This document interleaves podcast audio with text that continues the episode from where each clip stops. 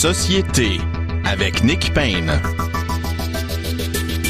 Bonjour à tous, très heureux d'être au micro pour cette nouvelle édition de Société. Nous allons euh, euh, conclure cette première moitié, enfin ce premier, disons, tiers de saison avant euh, le temps des fêtes, Noël, la nouvelle année. Nous allons donc faire un peu une sorte de bilan de l'actualité des derniers mois que nous avons commenté chaque semaine ici avec ben, justement nos deux panélistes qui sont là. Ils ont été ici, Frédéric Lapointe, bonjour, très souvent, pour ne, pas, ne pas dire à peu près toujours. un abonné. Président du Mouvement national des Québécois. On est bien chanceux de vous avoir. Merci d'être là euh, à nouveau ce midi. Puis Rémi Villemur, qui est quand même là très souvent aussi. Bonjour, Rémi Villemur. Bonjour.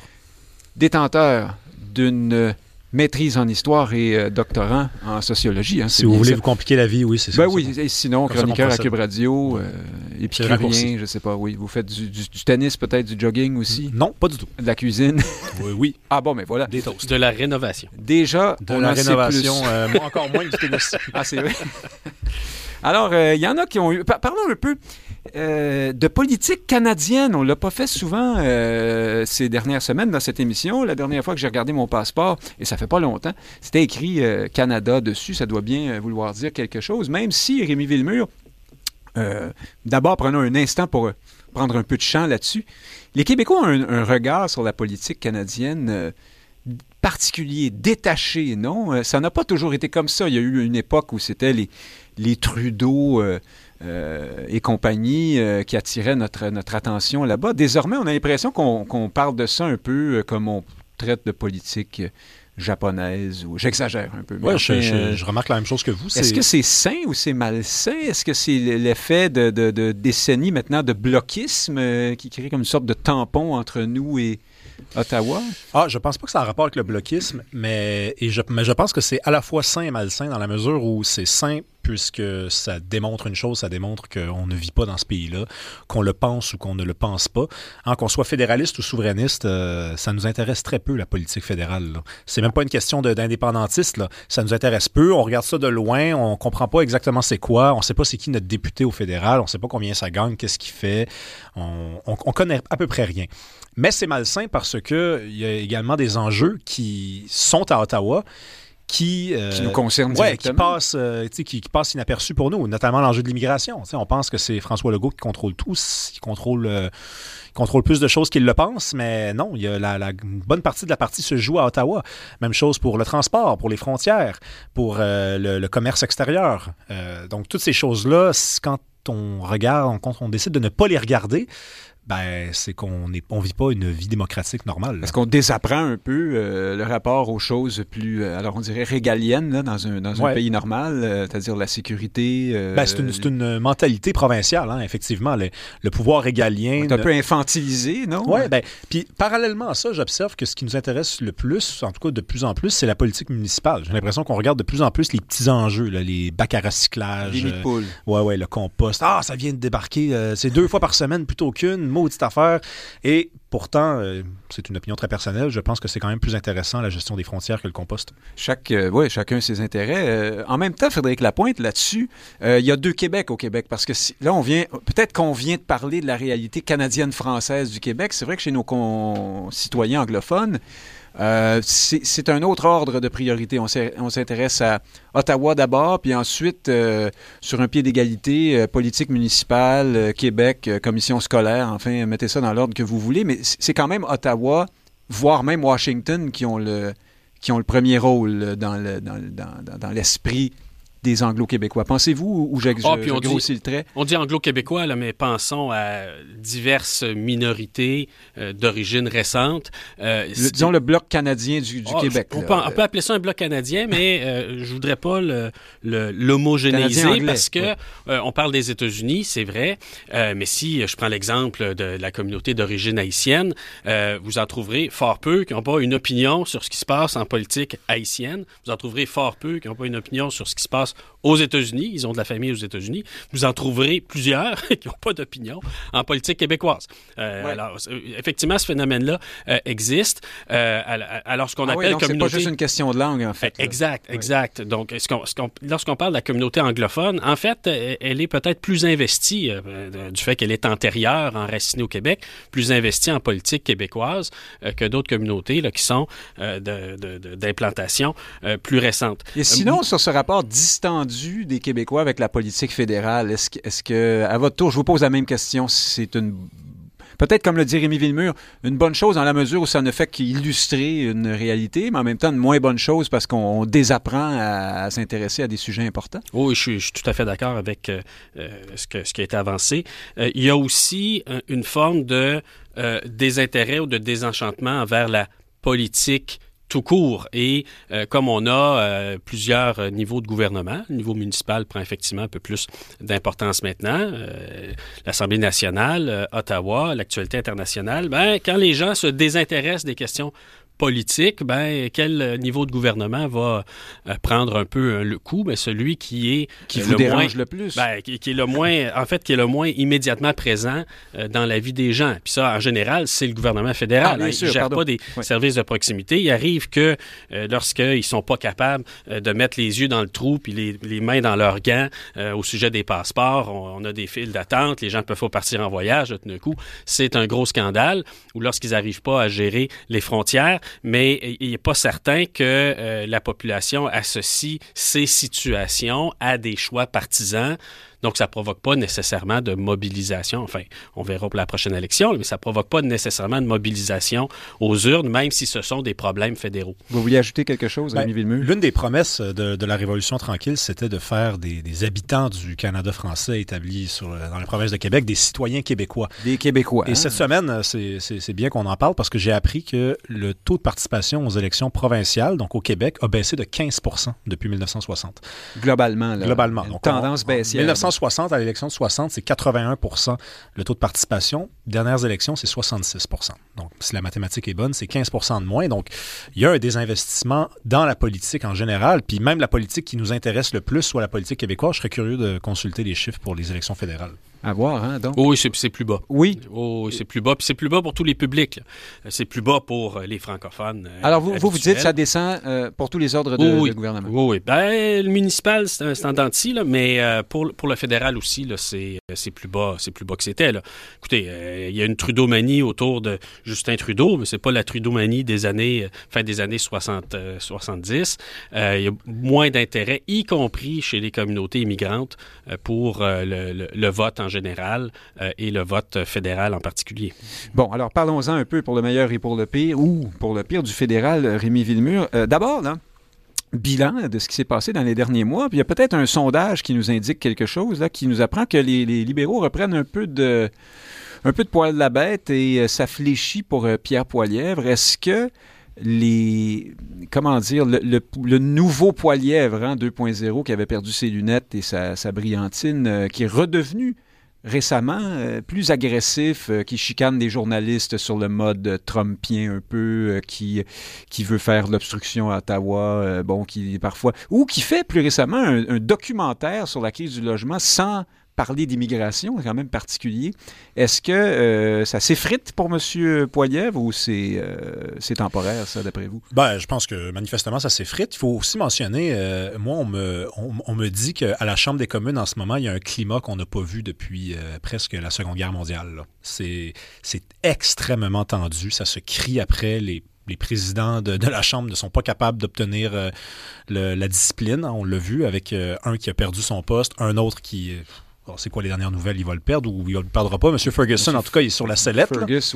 Fergus. Euh, pour partisanerie. Euh, euh, ça va très, très mal à la Chambre des communes. Et, mais, donc, oui, je remarque que ça s'effrite, effectivement. Il faut, préciser, parce que j'ai pas été clair, les conservateurs restent devant. 37% 27 hein. pour les libéraux. Oui. Libéraux par contre, toujours assez populaire au Québec, hein, euh, ah, tout juste euh, derrière le bloc ou parfois devant. la grande question sociologique, ça, euh, à, étudier. Ben, mais je remarque aussi que Justin Trudeau a, accompli quelques petites choses dans les dernières semaines qui pourraient peut-être avoir l'avoir aidé, en fait. Il, a confirmé qu'il allait se représenter. Euh, ça, évidemment, ça vaut ce que ça vaut. Est-ce qu'il peut dire autre chose? Oui, c'est ça. C'est ça, exactement. mais le, où il dit « je réfléchis euh, il est parti. Euh. C'est un, un, fait, mais le fait quand même de l'avoir dit, d'avoir organisé des entrevues où il, où il a eu l'occasion de le dire, ça a peut-être aidé des gens qui étaient un petit peu incertains à dire, bon, écoute, au moins on a quelqu'un qui qui n'est pas dans une bonne situation, mais qui sera là encore dans, dans, deux ans. Ça a peut-être un peu cassé l'impression de fin de régime euh, qu'on a, de, bon, Trudeau qui s'en va, euh, un peu le néant après. Mais, mais M. Poilièvre euh, commence à, à, basculer dans, et là je, je, vais, je vais être prudent, mais commence à faire un petit peu dans le Trumpisme dans la mesure où il il, va dans la fake news. Il, parle, beaucoup, il dit beaucoup de mensonges à la Chambre des communes. Il est repris. Les gens ils disent euh, c'est pas vrai, c'est pas vrai. Et je pense que les Canadiens commencent à le remarquer, ça. Euh, ils, veulent que Trudeau s'en aille, mais quelqu'un qui n'a pas l'étoffe d'un premier ministre, quelqu'un qui ne se prononce pas sur les vrais enjeux, hein, l'immigration c'en est un, ben, c'est pas quelque chose qui va pouvoir les encourager à continuer de l'encourager. Et je j'ai l'impression que ça va être une année très intéressante, plus intéressante euh, du côté fédéral que du côté provincial. Il faut dire que l'élection arrive plus vite. Frédéric Lapointe, euh, est-ce qu'effectivement euh, c'est le début de quelque chose qui irait moins bien là, pour les conservateurs ou bon c'est une mauvaise passe et moi je vais, je, vais, je vais faire un commentaire statistique plutôt que politique. Hein, ça m'arrive. Hein. Je, suis conseiller en évaluation. Euh, je conseille les profs sur les statistiques. ça. Ben voilà, voilà. Donc les conservateurs sont depuis six mois en montée. Hein, constante. Et, lorsqu'on est en montée, ben, les, variations dans la marge d'erreur se font moins sentir, au sens où on ne voit pas de changement de tendance. C'est un peu en montée ou beaucoup en montée, mais c'est en montée. Et, et, là, ils sont à 15, 20 points, peut-être 12 récemment. Ils sont juchés au plafond. Ils ont dépassé les libéraux. Ils sont tellement loin dans l'électorat que la possibilité pour eux de faire de nouveaux gains, d'aller conquérir de nouveaux électeurs, ben allez, euh, à un moment donné, euh, on atteint, on atteint sa limite. Donc, en fait... On a peut-être plafonné, euh, plafonné, Donc, ils ont plafonné. Puis quand on plafonne, ben là, tout d'un coup, hein, les fluctuations des sondages dans la marge d'erreur donnent l'impression de monter un jour, descendre le lendemain. Donc, j'ai l'impression que c'est simplement un phénomène de plafonnement des conservateurs. évidemment, lorsqu'on est... Mais c'est vrai qu'il y a cette espèce de... Pardon, je vous interromps, de, de, de, prudence, un peu comme si on s'était cru arriver là, au à la veille d'une campagne électorale chez les conservateurs, on ne parle plus de grand-chose à part, les, à part de faire de la fumée, faire de la, boucane, comme on dit en québécois. prenez par exemple le, dossier euh, Israël-Hamas. Si vous cherchez euh, dans les, tweets, euh, les gazouillis de M. Poilievre récemment, il n'y a, rien là-dessus, alors que le Canada vient de demander un cessez-le-feu. Je vais faire un parallèle avec la politique québécoise. Hein. Quand on devient haut dans les sondages et qu'on mène, parfois, euh, on a le vertige de la prudence. Puis c'est vrai pour Paul Saint-Pierre Plamondon, c'est peut-être vrai pour euh, Pierre Poilievre aussi. Ah oui, ah oui, vous ah. trouvez que M. Plamondon est trop, trop prudent? Ah, je remarque qu'ils font moins flèche de tout bois. Peut-être qu'ils sont mis à réfléchir, à changer de mode, ou que simplement, quand on est en avance, on ne veut pas saboter son avance par, en faisant des erreurs. Euh, je, remarque que ça arrive souvent après une montée dans les sondages que les joueurs politiques sont plus discrets. J'ai vu ça avec André Boisclair aussi à l'époque, hein, il avait monté à 45, 49% dans les sondages. On ne l'avait pas vu pendant six mois. Puis, ben, après ça, la dégringolade. Oui, mais dans son cas, dont on se souvient aussi. quand, il agit, que c'est moins bon. Mais restons à Ottawa, euh, Rémi Villemur, battons-nous contre notre tendance à retourner vers Québec. Euh, il y a eu, on n'a pas non plus eu le temps d'en parler cette saison, cette entente avec Google. Euh, à Ottawa, c'est la ministre euh, voyons, je confonds toujours euh, Saint-Onge, mais c'est Pascal Saint-Onge, voilà, euh, qui, à qui il faut donner crédit de ce, fait d'armes presque. Est-ce que est-ce que c'en est un, d'après vous? Est-ce que c'est une bonne nouvelle, somme toute, même si les sommes ben oui, c'est ça le problème. infiniment plus basses que ce qu'on a. C'est évidemment une bonne nouvelle parce qu'elle elle, elle, prétend avoir gagné et en réalité, elle a gagné, mais elle a obtenu beaucoup moins d'argent que ce que d'autres pays ont obtenu en Europe. et là, quand je dis beaucoup moins d'argent, c'est beaucoup moins d'argent. On parle de, du tiers euh, de ce que, par exemple, la France, euh, l'Allemagne a obtenu. Donc, dans, dans, dans cet ordre-là des choses, c'est pas une, grande victoire. Mais j'aimerais revenir sur la question des sondages un instant. Oui. Euh, quand on est à deux, trois ans d'une élection, moi, c'est pour ça que je suis sceptique depuis le début, là, quand je vois le PQ à 31, la, la, la CAQ en arrière quand vous répondez au téléphone, là, puis que léger vous appelle puis vous dit pour qui voteriez-vous à l'élection? C'est pas sérieux, là. Ben, vous êtes à trois ans d'une élection. C'est plus facile de dire Parti québécois que de dire Parti québécois quand le vote est dans une semaine, deux semaines, trois semaines, un mois. Évidemment, je ne remets pas en question la méthodologie des sondeurs. Mm-hmm. Ils sont beaucoup plus outillés que moi pour se prononcer sur cette question-là. Sauf que euh, ces chiffres-là ne m'impressionnent pas déjà. C'est même chose pour les conservateurs. J'ai beaucoup de mal à imaginer le Canada, que je connais quand même bien, voter pour Poilièvre. Je ne dis pas qu'il ne gagnera pas la prochaine élection, mais ça serait quand même une première là, dans l'histoire du pays, un homme populiste de cette façon-là. Ce serait plus serré que ce qu'on nous annonce. Ben, je pense que oui, je pense que oui. Puis c'est pour ça aussi que les libéraux, ont, de l'intérieur, on, ne dirait pas qu'ils stressent tant que ça. Il n'y a, pas de grenouillage. Il on entend, moi, j'ai pas entendu parler d'un putsch euh, imaginé. Euh, il, est en, il est en selle, Trudeau. On parlait de Freeland avant que les conservateurs devancent les libéraux. On n'en parle plus maintenant que les conservateurs ont devancé. Pourquoi?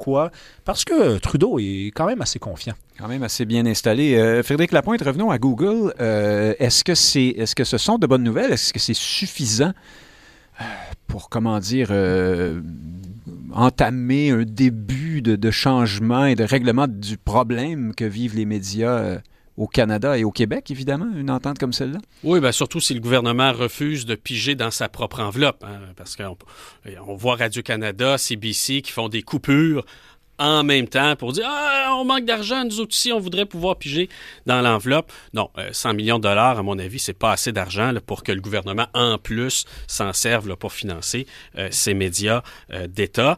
je pense que Google dans le rapport de force qui a mené à ce, à ce règlement, je pense que Google devrait faire un chèque de 100 millions, mais à Facebook.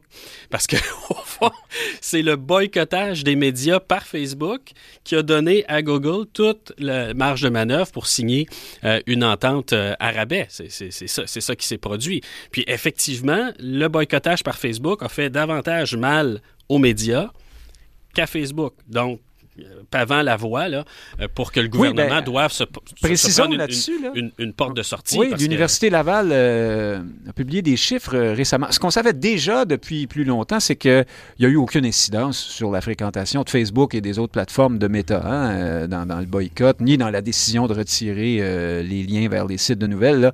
les gens continuent d'utiliser ces plateformes-là, de les fréquenter à même hauteur qu'avant. Donc, on, on, se dit, bon, eux, ils n'ont rien à perdre. Par contre, là, on commence à constater que le la fréquentation augmente pour les sites euh, de, nouvelles, des, grands diffuseurs et tout ça. Alors, quand même, il y a, euh, a peut-être peut-être même du positif d'une certaine façon là-dedans, diriez-vous? Oui, mais c'est la fréquentation globale des nouvelles qui baisse. Vous avez raison. Les sites web des médias, particulièrement, connaissent un plus grand trafic qu'auparavant.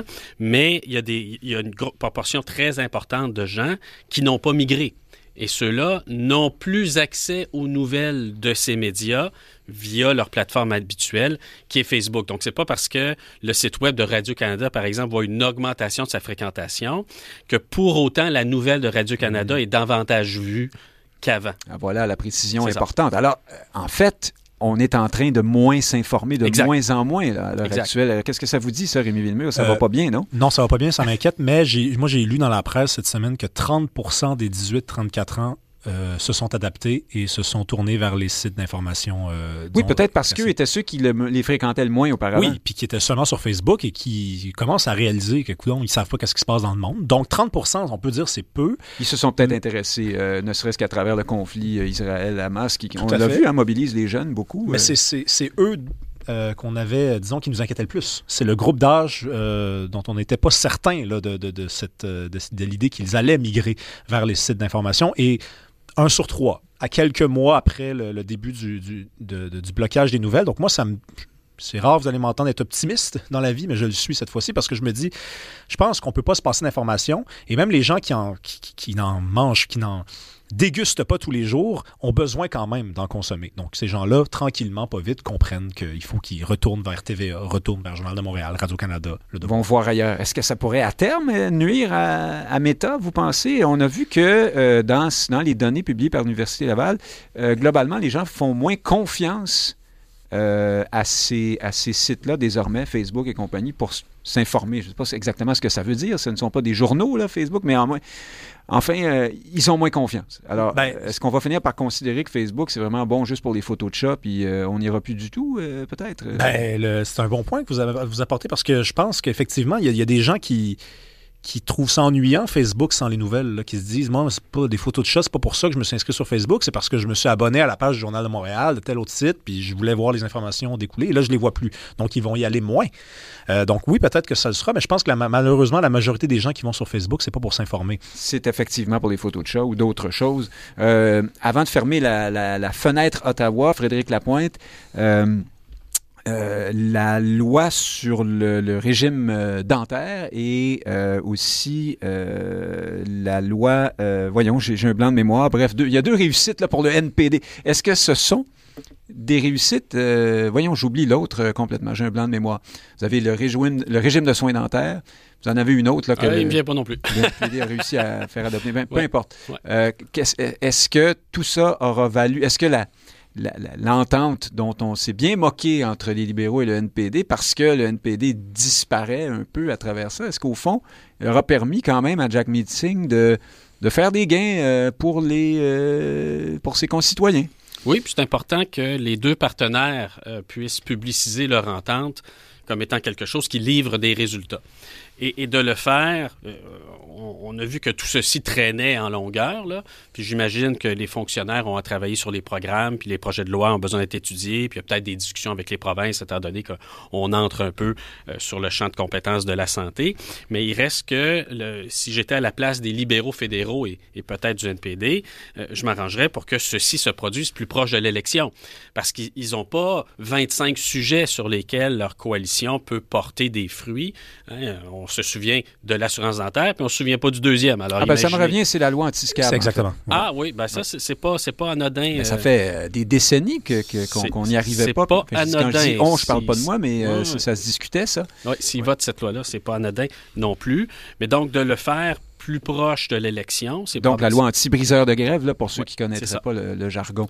Euh, exact. Alors que euh, l'ancien, ce qu'on pourrait dire, l'ancien comportement que le gouvernement veut faire oublier, à savoir son, son laxisme budgétaire et les conséquences macroéconomiques auxquelles euh, ça contribue, ben ça, il faut qu'il enveloppe ça, qu'il l'enterre en dessous de quelques couches sédimentaires de bonnes nouvelles. Reste, Rémi Villemur, que pour le NPD, peut-être que la seule possibilité de sortir réellement électoralement gagnant de ça serait que M. Trudeau s'en aille et soit remplacé par un Paul Martin, quelqu'un de plus de moins à gauche. Euh, pensez-vous que c'est ça? Sinon, comment, comment peuvent-ils vraiment récolter le fruit de... quand vous dites NPD, vous voulez dire Parti libéral. je, suis certain. C'est vrai, pour vous, c'est la même chose. Le PLCNPD, oui. Oui, ben d'ailleurs, on est dans le comté de M. Boulris, euh, qui euh, passe son temps à répéter qu'il n'est pas un député du Parti libéral, qu'il est un député du NPD. Ça doit vouloir dire quelque chose. On hein? attend toujours la démonstration. Non, mais c'est embêtant pour eux. Et c'est vraiment... Moi, je me rappelle quand ça a été annoncé, cette entente-là, je m'étais dit, mais voilà vraiment l'aveu de faiblesse ultime, là, de dire ça fait des élections qu'on Ou de similitude, oui. Oui, effectivement. Puis on se dit, on n'y arrivera pas, finalement. On n'y arrivera pas. D'ailleurs, notre chef. Euh, obtient des résultats de moins en moins intéressants, mais on le garde quand même. Et il faut dire aussi, d'après moi, ils ont des gros problèmes de financement. J'aimerais ça consulter euh, leur, livre comptable. D'après moi, il n'y a pas beaucoup de gens qui font des dons au NPD. Là. En tout cas, certainement depuis l'élection 2021. Puis ils n'ont aucun intérêt à aller en élection. C'était aussi la la raison pour laquelle ils ont signé cette entente-là, parce qu'un gouvernement minoritaire, c'est 12 à 18 mois. S'ils étaient partis en élection, je pense pas qu'il y aurait eu assez d'argent pour mettre de l'argent dans l'avion, de gaz. De, gaz euh, oui. Donc, euh, Encore moins d'argent, oui. Oui. Donc, euh, sans doute, oui, effectivement. Ils ont sans doute besoin d'un chef du Parti libéral qui est moins à gauche pour se présenter à la population comme un parti unique, authentique. Euh, mais quel est leur objectif pour la prochaine élection? Former l'opposition officielle ou rester comme ça de ce côté-là? Ils ont plus d'incidence dans, comme deuxième groupe d'opposition que comme trois, comme, comme opposition officielle. Ils ont fait avancer effectivement la loi anti-CAB. On en parlait depuis 15 ans, 20 euh, ans, 30 ans au Canada. Donc, c'est une grande question. Euh, d'ici là, moi, je vais quand même m'amuser à continuer à dire que c'est le Parti libéral. Le PLCNPD. Euh, ben, Frédéric Lapointe, est-ce que cette situation-là du NPD ne dit pas quelque chose sur le système électoral, le, mode de scrutin, le système canadiens en général? C'est-à-dire que on n'est pas certain de ce à quoi sert l'opposition, puis vous êtes peut-être mieux de, vous retrouver dans une situation comme celle du NPD actuellement, qui n'est même pas le deuxième joueur et qui arrive à peser plus que, que, le deuxième. L'opposition, ça sert à se préparer à gouverner. Euh, puis quand à montrer que vous pourriez gouverner. En et, quand, et quand, euh, C'est un peu à, ça que M. Poilievre a un peu échoué dans les dernières semaines, d'ailleurs. Oui, ben, ben enfin, je, un suis peu pas plus que précédemment. Non, mais euh, non, le, le, lorsque le NPD était l'opposition officielle, Jack Layton a décédé, a été remplacé par euh, M. Mulcair. M. Mulcair, Thomas Mulcair. Euh, ben, Thomas Mulcair était dans le, siège du meneur de course jusqu'à ce qu'il trébuche euh, à la mi-campagne. Hein, il était vu par la population comme l'option de remplacement et le recentrage d'ailleurs du NPD plaidait euh, pour cela. Hein. Thomas Mulcair semblait davantage à un gouvernement provincial NPD fiscalement responsable, alors qu'il s'est fait dépasser sur sa gauche par Justin Trudeau. C'était ça l'histoire mhm. de cette élection. Donc, à quoi sert l'opposition officielle? À se préparer à être le prochain gouvernement. Maintenant, à quoi sert le tiers parti qui est le NPD? Ben voilà, ou le tiers parti qui est le Bloc québécois aussi? C'est-à-dire, dans un système parlementaire qui multiplie les gouvernements minoritaires euh, parce qu'il y a multiplicité de partis. D'ailleurs, on démontre par là, hein, à Québec comme à Ottawa, qu'on n'a pas besoin de la proportionnelle pour avoir une offre politique diversifiée et devoir partager le pouvoir entre partis. Je ferme la parenthèse. Donc, le NPD, son problème, c'est qu'en exerçant le pouvoir dans une position de tiers parti, il ne se prépare pas à faire les choix difficiles qu'il faut faire pour devenir un parti de gouvernement qui euh, doit compter pour ça, euh, non pas sur 15, 20 ou même 25% des électeurs, mais doit monter vers les 30 et 35 et donc mhm. dépasser une autre, une autre option. Je vois pas le NPD prétendent au gouvernement à la prochaine élection, alors que c'est peut-être le match dont les Canadiens ont besoin, hein, un match entre le NPD et le Parti conservateur. Je dis ça, je dis ben, rien. Rémi va vous dire que c'est pas mal ça. c'est pas mal à ça qu'on va assister. Oui, si on assiste à un match entre le Parti libéral, c'est comme si on assistait à un match entre le Parti, entre le NPD et le Parti conservateur. C'est la même chose. On, ben, on, peut, on peut dire ça, je pense, en ce moment. Ben, je, suis à peine cynique. Là. On parle d'un parti qui décide de voter toujours en faveur de ce que les libéraux font. C'est Intéressant. Alors, migrons euh, vers le, Québec, euh, comme plusieurs le font d'ailleurs régulièrement, euh, sans passer par Roxham, néanmoins. c'est fermé, que voulez-vous. avant d'aller sur le vraiment l'échiquier politique proprement dit, il y a cette affaire intéressante, étonnante, là, qui concerne le journaliste Patrick White, euh, Rémi Villemur, il était euh, le grand Manitou du programme de journalisme à l'UCAM. Il fut directeur ou patron du Huffington Post Québec à un certain moment. C'est un journaliste euh, dont on entend parler depuis longtemps, Patrick White, et qui, au surplus, s'exprime comme expert sur la question des médias et du journalisme dans les médias régulièrement. Nous l'avons eu à cette émission à quelques reprises également. Et là, on découvre par à, travers ses collègues, en fait, euh, Jean-Hugues Roy, notamment, je crois, euh, qu'il remplace désormais, on va y venir, euh, et, à travers un article publié dans le... Montréal Campus, qui est le journal étudiant qui commence à faire de plus en plus parler de lui. Et puis là, Isabelle Haché reprend ça ensuite dans la presse. Alors, ce qu'on apprend, c'est un peu difficile pour moi à décrire parce que je m'y connais pas très bien. J'ai l'impression qu'il n'y a pas grand monde d'ailleurs qui s'y connaît très bien parmi tous ceux qui en ont parlé. sur son site, il a un site depuis une vingtaine d'années qui s'appelle patwhite.com, qui s'appelait, le site est désormais fermé, un site un peu, comment dire, euh, euh, j'allais dire euh, bas de gamme, ou enfin, hein, mené par un homme seul qui fait son possible pour que ça marche. Et comme plusieurs de ces sites-là, il faisait affaire, semble-t-il, à ce qu'on appelle des... des fermes de contenu. Oui, content farms en anglais, des fermes de contenu, des espèces de... Oui, de, de, machins qui fonctionnent plus ou moins sur le pilote automatique, l'intelligence artificielle, et qui, qui créent des articles publicitaires. Ils sont identifiés comme tels, quand même, dans les lesquels, euh, de façon sous-jacente, il y a des liens vers des casinos en ligne et les sites d'escorte euh, ukrainiennes et je ne sais quoi. Euh, donc, il y avait ça sur le site de Patrick White. Radio-Canada nous apprend que Plusieurs autres médias font appel aussi à ces fermes de contenu. Il y a même eu CNN apparemment et des grands médias qui l'ont fait, moins ou plus du tout aujourd'hui cependant. Mais à l'heure actuelle, Courrier, machin, toutes sortes d'hebdos locaux le font encore. Et alors donc, euh, cancellation, hein, j'emploie le terme à dessein, euh, instantané. Monsieur, euh, monsieur White démissionne, ferme son site, disparaît, il est banni. Et là, les commentaires sont très, très rudes, très durs sur les réseaux sociaux, souvent dans le petit milieu journalistico, politico. voilà. Est-ce que, est que vous pensez, Rémi Villemur, qu'on en fait trop? Est-ce que cette histoire-là cache autre chose? C'est effectivement problématique pour un journaliste que son nom apparaisse au-dessus d'articles qui sont euh, publicitaires. Là. Euh, c'est, ça, c'est ça ici qui a été relevé. Hein. C'est que de façon euh, machinale, automatique, le visage parfois ou le nom à d'autres moments de M. White apparaissait à l'entête de ces articles-là qui étaient publicitaires. Qu'est-ce que vous pensez de tout ça? Est-ce que on va un peu vite sur la guillotine. Euh, en tout cas, je, suggère la réponse, là, vous me direz, mais... Non, mais, écoutez, je, trouve ça triste, enfin, pour, le, pour cet individu-là. Euh, quelques jours de Noël, euh, se faire éclabousser comme ça, c'est pas quelqu'un qui a fait quelque chose de mal de façon volontaire, si, j'ai bien compris. Je précise que le site était, vous, avait pour vocation de parler de culture québécoise, là, au sens très large. Là, c'était pas un site d'information ultra sérieux, disons. Moi, tout ce qu'on m'a rapporté, puisque j'ai discuté avec des, des, des recherchistes, des journalistes qui ont étudié au bac euh, en journalisme à l'UCAM et tout ce qu'on me rapporte, ce n'est que positif. C'était un, grand directeur de programme, quelqu'un de, disponible, quelqu'un de généreux, quelqu'un d'indulgent. Et là, bon, euh, c'est décevant ce qui lui arrive. Et moi, ce qui m'intrigue, c'est la réaction du type. Donc, euh, vraiment, là, dans très, comment dire, il assume totalement ce qui, ce qui lui est reproché. Il ne se défile pas, il ne nie pas. Tu sais, la plupart des gens disent souvent Je ne me passerai de commentaires. Non, non lui, il accorde des entrevues, il répond aux journalistes. Mais ça veut dire qu'il a publié un truc sur Facebook. Ben non, il a, contribué à, donc à l'article du Montréal Campus. Il a répondu aux questions d'Isabelle Haché aussi. Euh, en disant, euh, j'aurais dû suivre ça de plus près, je me suis trompé, c'était pas une bonne idée. Enfin, on dirait quelqu'un qui, qui, veut se suicider là, socialement, là, quelqu'un qui, euh, qui veut se saboter lui-même et qui accepte et qui, qui a entrepris ça lui-même. Enfin, c'est, je comprends pas trop ce qui se passe dans sa tête. Mais là, la question, c'est à savoir, est-ce qu'il a enfreint le code d'éthique? C'est pas un journaliste dans ses fonctions, c'est un directeur de programme. Il est membre de la Fédération des journalistes, qui l'a suspendu, si j'ai bien compris.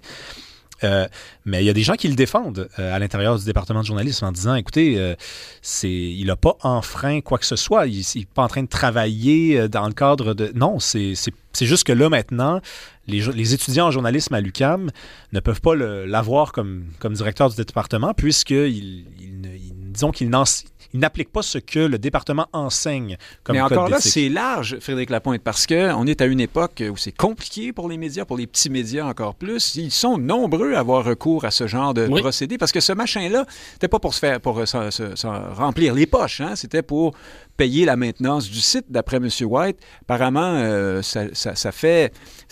On, on, a recours aux fermes de contenu pour euh, créer du, euh, de, l'affluence hein, sur son site. C'est pour augmenter les clics puis faire un peu d'argent.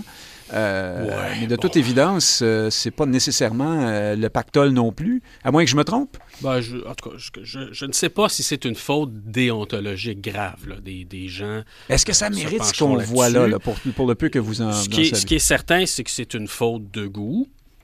Ouais. Hein, qu'il admet, mais peut-être que, pour prendre ça de façon un peu plus légère, que la faute de goût, c'est d'avoir un blog en 2023.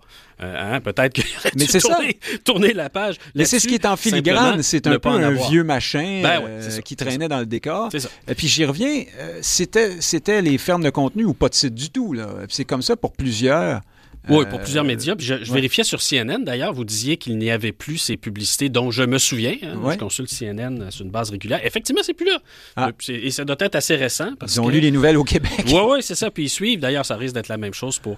Donc, écoutez, tout ça va se transformer malheureusement en chasse aux sorcières. Là. je, je pense que c'est manquer de jugement que de pendre haut et court, encore une fois, quelqu'un qui, euh, euh, pour qu'on sache, là, fait bien son travail, a une bonne réputation, a joué un rôle important dans le développement des médias, et là, parce qu'il il, aurait commis une, une imprudence qu'il admet, hein, c'est pas quelqu'un qui dit ça devrait, mhm. ça devrait se passer comme ça, donc pour avoir raison, on a besoin de le pendre haut et court pour faire un exemple. Non, non, il admet ses torts, et là, ben, panique morale hein, du côté de la Fédération professionnelle des journalistes. Patrick White est un membre associé. Qu'est-ce qu'on en a à foutre d'un membre associé qui fait une erreur sur un blog?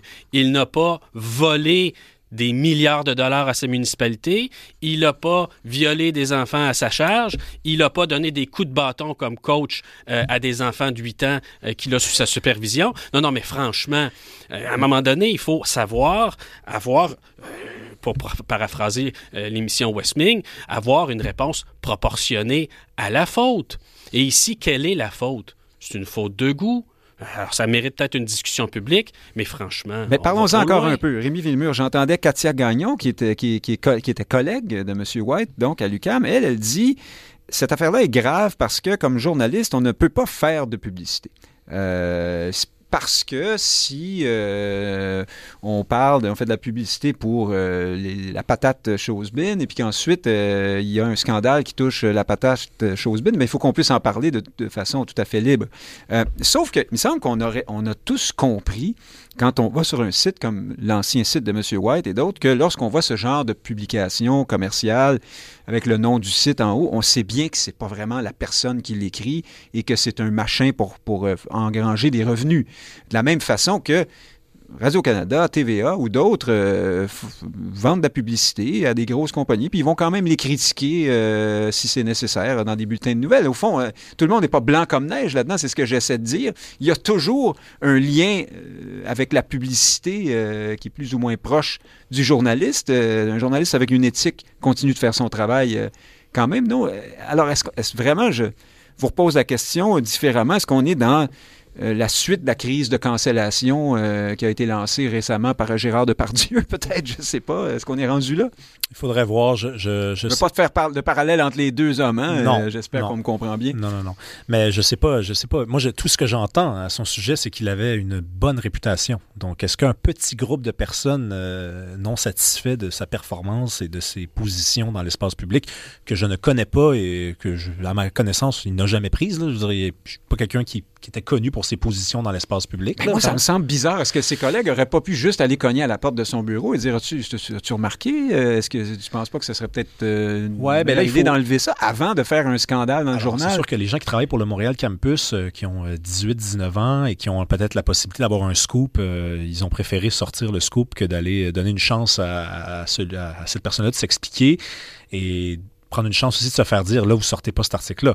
Là, faut ah, m'ouvrir la porte. Si c'est les jeunes du CAM, est-ce qu'on a voulu dégommer un homme blanc dans la, dans la cinquantaine? Ben, non, mais ce sont les jeunes de l'UCAM. C'est les journalistes du Montréal Campus, qui est un journal étudiant. Ben oui, je sais. Donc, euh, je, je, pense que c'est une possibilité. Maintenant, c'est sûr qu'on ne peut pas contrôler toujours la publicité. La preuve, il y a quelques semaines, euh, il y a eu des, euh, des, employés de TVA qui ont perdu leur travail et la presse a publié un article euh, sur cette nouvelle-là. Et au milieu de l'article, il y avait une grosse pub de Netflix qui séparait le texte en deux. Donc, je ne peux pas imaginer que quelqu'un a décidé de mettre la pub de Netflix au milieu. C'est arrivé, c'est un mauvais hasard, c'est un malheureux hasard. Et c'est peut-être ce qui est arrivé aussi dans le cas de ces articles-là. Peut-être qu'il achetait de la publicité sans savoir qu'est-ce que c'était. Après, il faut être honnête, parce qu'il l'a reconnu, il a signé certains des textes. oui, euh, mais c'est, on, a compris, c'est automatique. Hein? C'est pas, pas lui qui écrit les textes, euh, c'est parce que euh, ben, le référencement, je sais pas comment ça fonctionne. Il, oui, il en a signé certains. Ah, je me trompe? Il l'a confirmé, je vous dis, il assume tout.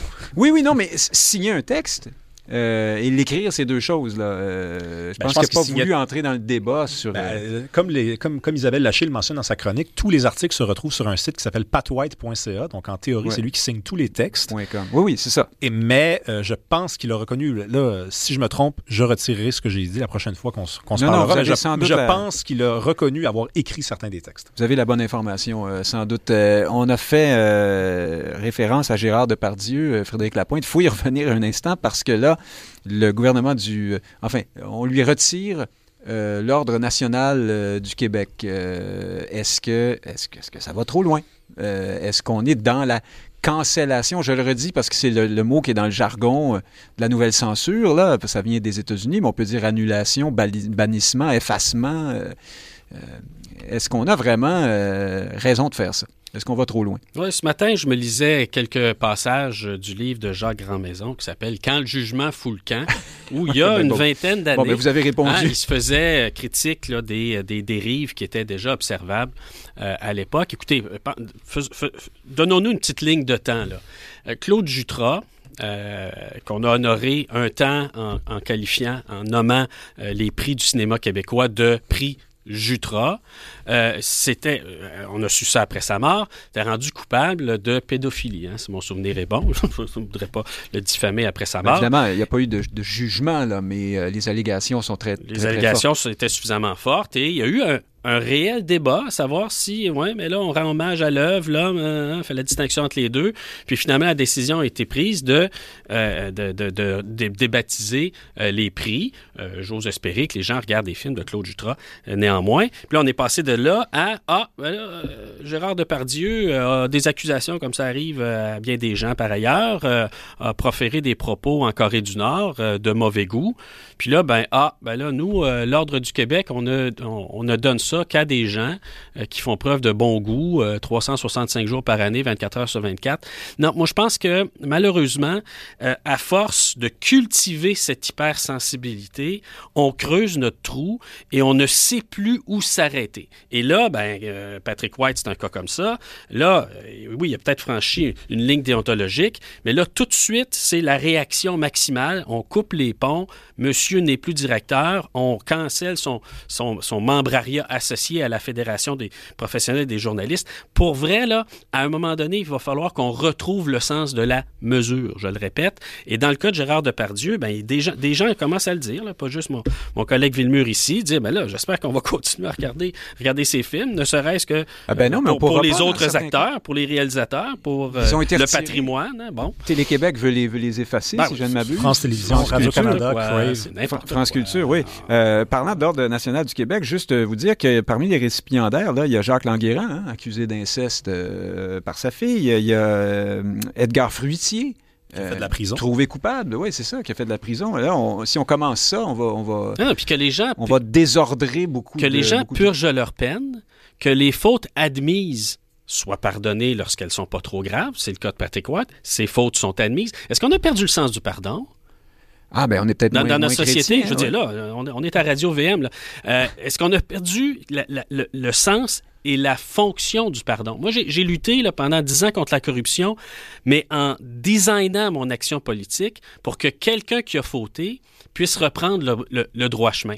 J'aurais très bien pu mener cette action politique en distribuant des prix citrons, en lançant des roches, en cherchant à faire perdre non seulement des carrières, mais des prêts immobiliers, euh, des, vies socio-professionnelles. Non, c'est pas comme ça qu'on guérit une société. Puis il me semble que si on, regarde l'histoire de l'humanité, on les connaît les dérives. Quand on excite les foules pour qu'ils lapident le moindre mécréant, on sait ce que ça donne. Puis quand on réussit à se donner des doctrines pour que les gens changent de façon saine, mais ça fonctionne aussi. Alors, le jugement fout le camp. Jacques Maison le disait il y a 20 ans. Rémi Villemur, avez-vous l'impression que l'ère euh, hyper médiatique venue à travers la révolution numérique euh, fait partie de, ce qu'on vit? C'est-à-dire que nous, j'allais dire nous sommes tous, plusieurs d'entre nous en tout cas, semblent être des petites personnalités publiques avec une image à, aménager. Euh, on dirait que tout le monde est en campagne électorale et tout le monde, je reviens au cas de Pardieu, j'ai entendu personne parler de ça cette semaine en ne faisant pas d'immenses efforts pour toujours commencer par dire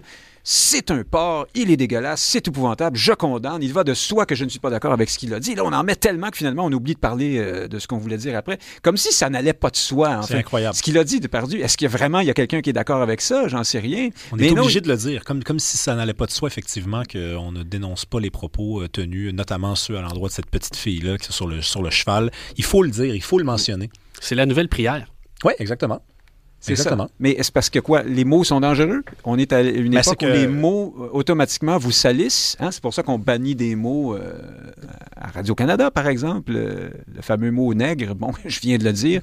et, d'autres, maintenant. Les mots sont dangereux.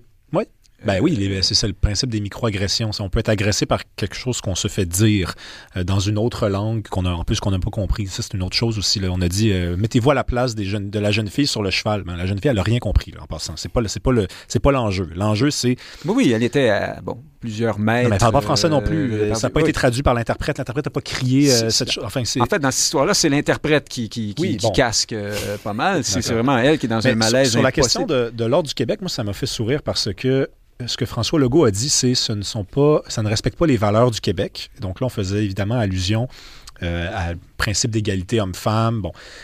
Le Québec a été l'une des dernières sociétés dans le monde libre à avoir accordé le droit de vote aux femmes. Euh, en ce moment, euh, c'est l'argument des, gens qui sont en faveur de la grève de dire ben, c'est principalement des femmes qui sont des infirmières et des professeurs. Elles sont moins bien payées. Donc, je pense qu'il y a un gros niveau de culpabilité quand même à l'intérieur du gouvernement. On se dit on peut pas en ce moment même euh, faire en sorte que, M. Depardieu conserve son ordre du Québec, parce que sinon, on va se faire dire qu'on n'est pas le gouvernement des femmes. Je pense pas que c'était la bonne chose à faire. D'ailleurs, ils se le font dire. Hein. Mais ils se le font déjà dire. Donc, donc s'ils avaient, ils avaient décidé de conserver l'honneur à, Gérard Depardieu, ça, ça serait arrivé comme réplique. Mais je pense pas que c'était la chose à faire parce que là, on crée un précédent et le danger dans ces situations-là, c'est qu'on ne partira pas à la recherche d'un plus grand port que Gérard Depardieu. Le prochain sera un plus petit port. Oui, la révolution, tant qu'elle n'arrive pas à 100% de sa, ses volontés, est toujours de plus en plus. Ben oui, on cherche pas, on cherche pas quelqu'un de plus furieuse en fait. Hein, Exactement. Donc, on va chercher quelqu'un de, de moins porcinet euh, de, moins, de moins porcinet que Gérard Depardieu. Et quand on aura euh, récolté cette personne-là, ce serait quelqu'un d'encore plus petit, plus petit. Jusqu'au jambon cuit, puis la Jusqu'à temps, jusqu'à temps qu'on attrape la personne qui a fait une mauvaise blague une fois dans un contexte alcoolisé. On va nous chicaner, évidemment, de faire de l'humour avec ça, parce que Depardieu a dit des choses euh, dégueulasses. Moi, je, veux, je vais vous dire ce que j'ai trouvé assez parlant dans, dans l'histoire de, de, de, ce qu'on retire l'Ordre national du Québec à Depardieu, c'est qu'on a vu les images du moment où Depardieu a été décoré par Bernard Landry à l'époque. Et Depardieu avait un œil au beurre noir. Il avait l'air de s'être battu dans un bar la veille. Tu peux, hein? Accident de moto. Euh, ah oui, c'est ça. Ouais. Bon, probablement, euh, peut-être en état d'ivresse, allez savoir, euh, Depardieu, c'est pas, pas, pas chic. Il serait pas le premier, hein? Oui, c'est ça. Est-ce que... On ne faudrait pas déboulonner René Lévesque, hein? Et là, Frédéric Lapointe... Si on parle d'état d'ivresse, oui, c'est qu'on n'a pas fini. exactement. Non, mais, oui, oui, non, mais, plusieurs autres. Hein? la littérature, le cinéma, ah. la politique... le curé Labelle. La plomberie. Certaines gens veulent voir le monde brûler. Il y a toutes sortes de moyens d'y arriver. Hein. Pour terminer sur le cas de Pardieu, Frédéric Lapointe, depuis la nouvelle la semaine dernière, là, ce qu'on a appris, en fait, c'est que euh, les, images en question. D'abord, Depardieu faisait du Depardieu. Hein, on le connaît depuis plusieurs années comme ça, c'est-à-dire qu'il s'amuse à balancer des obscénités de classe interstellaire là, dans un petit groupe. Il fout un malaise impossible avec ça. Et il trouve ça très drôle. Hein? toujours des trucs à caractère sexuel comme ça. C'était pas la première fois qu'il faisait ça. Et ici, on comprend que il cherche à saboter euh, le tournage de Yann Moix, il trouve ça très drôle. Et puis, il va de soi que ces images-là ne se retrouveront. Ça va être coupé au montage, enfin, à moins que je délire personne n'aurait fait un film avec ça, mmh, mmh. Euh, il, me semble. Donc, c'était supposé être du domaine privé dans une certaine mesure. Et là, le producteur se retourne maintenant qu'il est impossible de faire un film sur Gérard Depardieu puisqu'il est accusé, hein, euh, des accusations graves. Parce il se joint à la foule. Et là, il décide de faire un documentaire sur les gros mots de, de Depardieu. Il n'y a pas quelque chose... Euh, en termes d'éthique qui pose ah problème? Est-ce qu'on devait entendre ces propos-là? Non, et puis peut-être qu'il s'est dit, euh, ben, si c'est pas moi qui sors euh, les rubans, quelqu'un va le faire. Et, et, et, si c'est pas moi, va m'accuser d'avoir protégé euh, le port, hein, précisément. Donc, malheureusement, les gens se joignent à la foule lapidaire parce qu'ils sont couards. Ils ont peur pour eux. Ils ne cherchent pas tant ah, à rendre un vrai culte à la valeur qui serait derrière le châtiment. Mais dans ce cas-ci, il y a des gens qui protégés sont fâchés, la plupart du euh, temps. pour vrai, hein? Euh, on les a vus là, euh, sur les réseaux sociaux, des gens qui, commentent, qui trouvent ça vraiment sincèrement épouvantable, ce qu'a dit Depardieu. Ils ne sortent pas pour ménager leur... Il y, en a, il y, en a, toujours, là. Beaucoup de femmes, hein, notamment, parce que c'est un propos qui peut être dangereux. une fois il y a des sensibilités, il y a des choses à dénoncer, mais ce n'est pas parce qu'une situation mérite d'être dénoncée que tout un chacun doit se, euh, perdre son jugement et se joindre à la foule en colère parce que elle a peur pour elle. Hein? C'est pas sincère. Puis par ailleurs, face à des problèmes comme ceux-là, là, je veux dire, je vais faire une image. J'ai les mains sales. Est-ce que je me coupe les mains? Non, je, me les lave. À, un moment donné, il faut garder le sens des proportions. On ne va pas mettre toute notre culture ou faire subir à des individus des châtiments disproportionnés simplement parce qu'ils se sont salis. Alors, Parce qu'on a les mains sales, on se lave les mains. Effacer les films, euh, non, clairement. Retirer l'ordre euh, du... Non, non plus. Voyons, le mur. Non, non Vous voulez continuer de regarder des films de Depardieu? Absolument. C'est des grands films, surtout les films de, de Blier dans lesquels il figure. Mais sur la question on, on a l'impression qu'il est resté dans le film, hein? Euh, oui. de sa vie. c'est les valseuses, je crois. Pour le meilleur et surtout pour le pire. Mais tenue de soirée. Ah, c'est tenue de soirée. soirée-là où il passe son temps à dire qu'il va enculer un des personnages. Mais sur la question du pardon, moi, je suis assez d'accord avec Frédéric Lapointe. La seule chose, c'est qu'il faudrait que Gérard Depardieu demande pardon. Oh. Et jusqu'à présent, il ne l'a pas fait. S'il s'excusait, Hein, S'il disait, écoutez, ça n'a aucun sens, il ne l'a pas encore fait, je pense que là, on entrerait dans la, dans, la vraie dynamique intéressante où on, se, on verrait ou non les gens lui, euh, lui, lui, lui offrir ce pardon-là. Mais on dirait qu'il assume. On démasquerait, vous pensez, ouais. Alors, on est passé par Gérard Depardieu pour revenir au Québec. C'est un peu particulier, mais c'est comme ça. Euh, parlons donc de la fin de session au Québec. Euh, Rémi Villemur, je reste avec vous un instant. François Legault qui a admis euh, avoir eu une mauvaise année et euh, affirmé être prêt, bien en selle, bien motivé pour l'élection de 2026. La bonne nouvelle, c'est qu'il a encore toute sa tête, visiblement. Donc, s'il a admis avoir eu une mauvaise... C'est le, diagnostic, je pense, assez facile qu'on peut rendre. Ah, ça a été terrible. Ça a été terrible. Moi, de mon vivant, j'ai jamais vu ça, à part peut-être euh, Jean Charest durant la crise étudiante. À un moment donné, on voyait bien qu'il ne formerait pas le prochain gouvernement. Par contre, on est tellement loin de l'élection, tout peut arriver tout ce qui est monté si vite peut redescendre si vite. Euh, il suffit. Par contre, tout ce qui redescend en deuxième, en milieu de deuxième mandat remonte pas mal moins, euh, moins facilement. Oui, oui, oui. Puis quand ça descend de cette hauteur-là, ça fait, ça fait un, tout un vacarme quand ça descend, euh, si on suit la loi de la gravité. je pense que l'année 2024 sera l'année où on va euh, véritablement euh, connaître le sort de François Legault. Hein, Thomas Mulcair, qui se trompe euh, relativement tout le temps là, dans ses prédictions, a dit cette semaine à Cube... On le salue. Oui, on le salue. On le salue. A dit cette semaine que c'est sûr que François Legault ne se présente pas en 2026 je trouve qu'à trois ans, deux ans et dix mois de l'élection, c'est trop, c'est pas vraiment raisonnable d'avancer une telle chose. Mais quand on va être en janvier 2025, euh, euh, je pense qu'on va pouvoir euh, se prononcer. Ce sera l'année la plus importante de la CAQ. Si je ne m'abuse, on va commencer à entendre beaucoup plus parler de la loi 21 et de la loi 96 devant les tribunaux l'année prochaine. Donc, ça pourrait aider la CAQ, ça un retour au discours nationaliste. Ils, ne reculerait pas sur cette question. Ils reculent sur toutes les questions, mais sur celle-là, ils sur celle-là, parce que justement, on entend le bip-bip du camion, euh, Frédéric Lapointe, sur la question des, euh, des, frais de scolarité pour les étudiants euh, non québécois, universitaires. la CAQ a reculé là-dessus. On a, on a, modéré, disons. Hein. L'augmentation sera moindre. On épargne Bishop dans les cantons de l'Est parce qu'on dit là-bas, il n'y a pas de problème pour le français.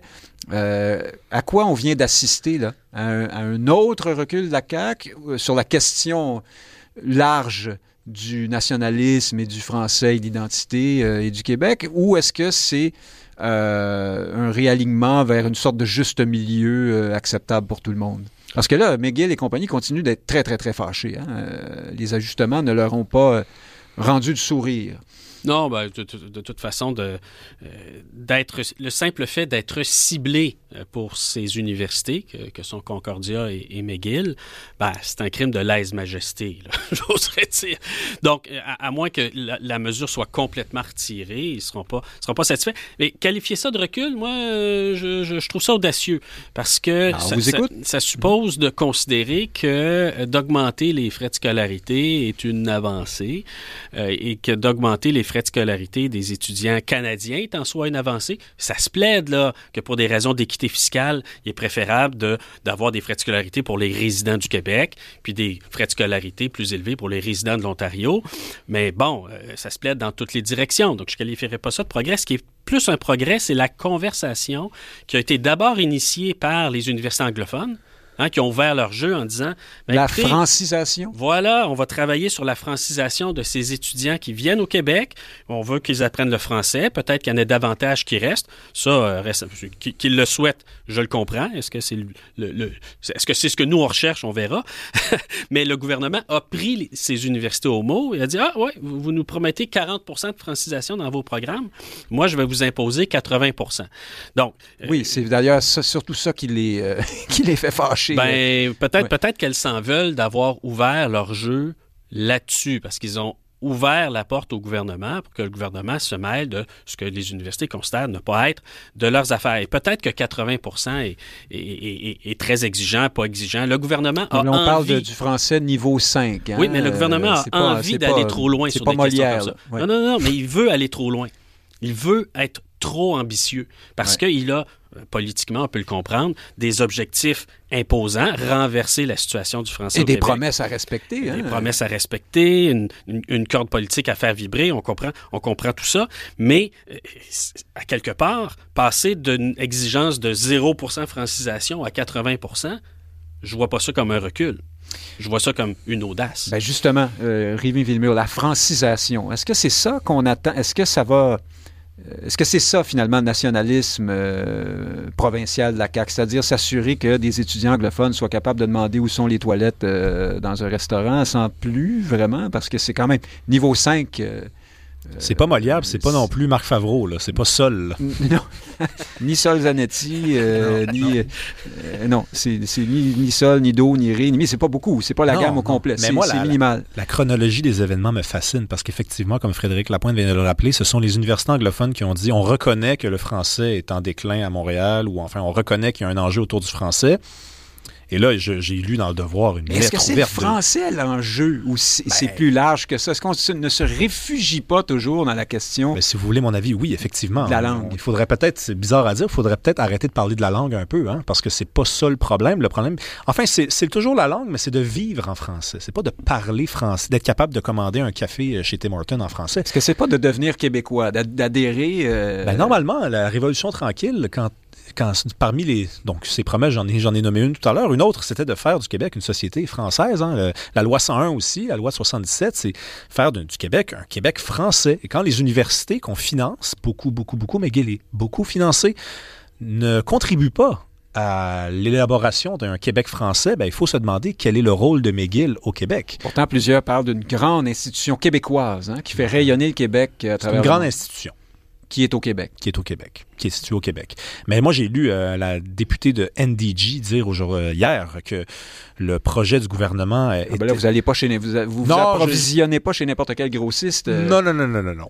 Je m'en vais à la source, à la source au fleuve du mépris. Donc, elle, elle a dit que c'était un effet dévastateur. Donc, euh, ce, projet-là de 80% dévastateur, donc d'apprendre le français. Finalement, c'est incroyable quand même. Il faut le lire ainsi, j'imagine. A-t-elle parlé d'épuration Non, c'est pas elle qui a parlé de d'uriner sur le Québec. J'ai lu ça aussi ah. euh, d'un journaliste euh, anglophone.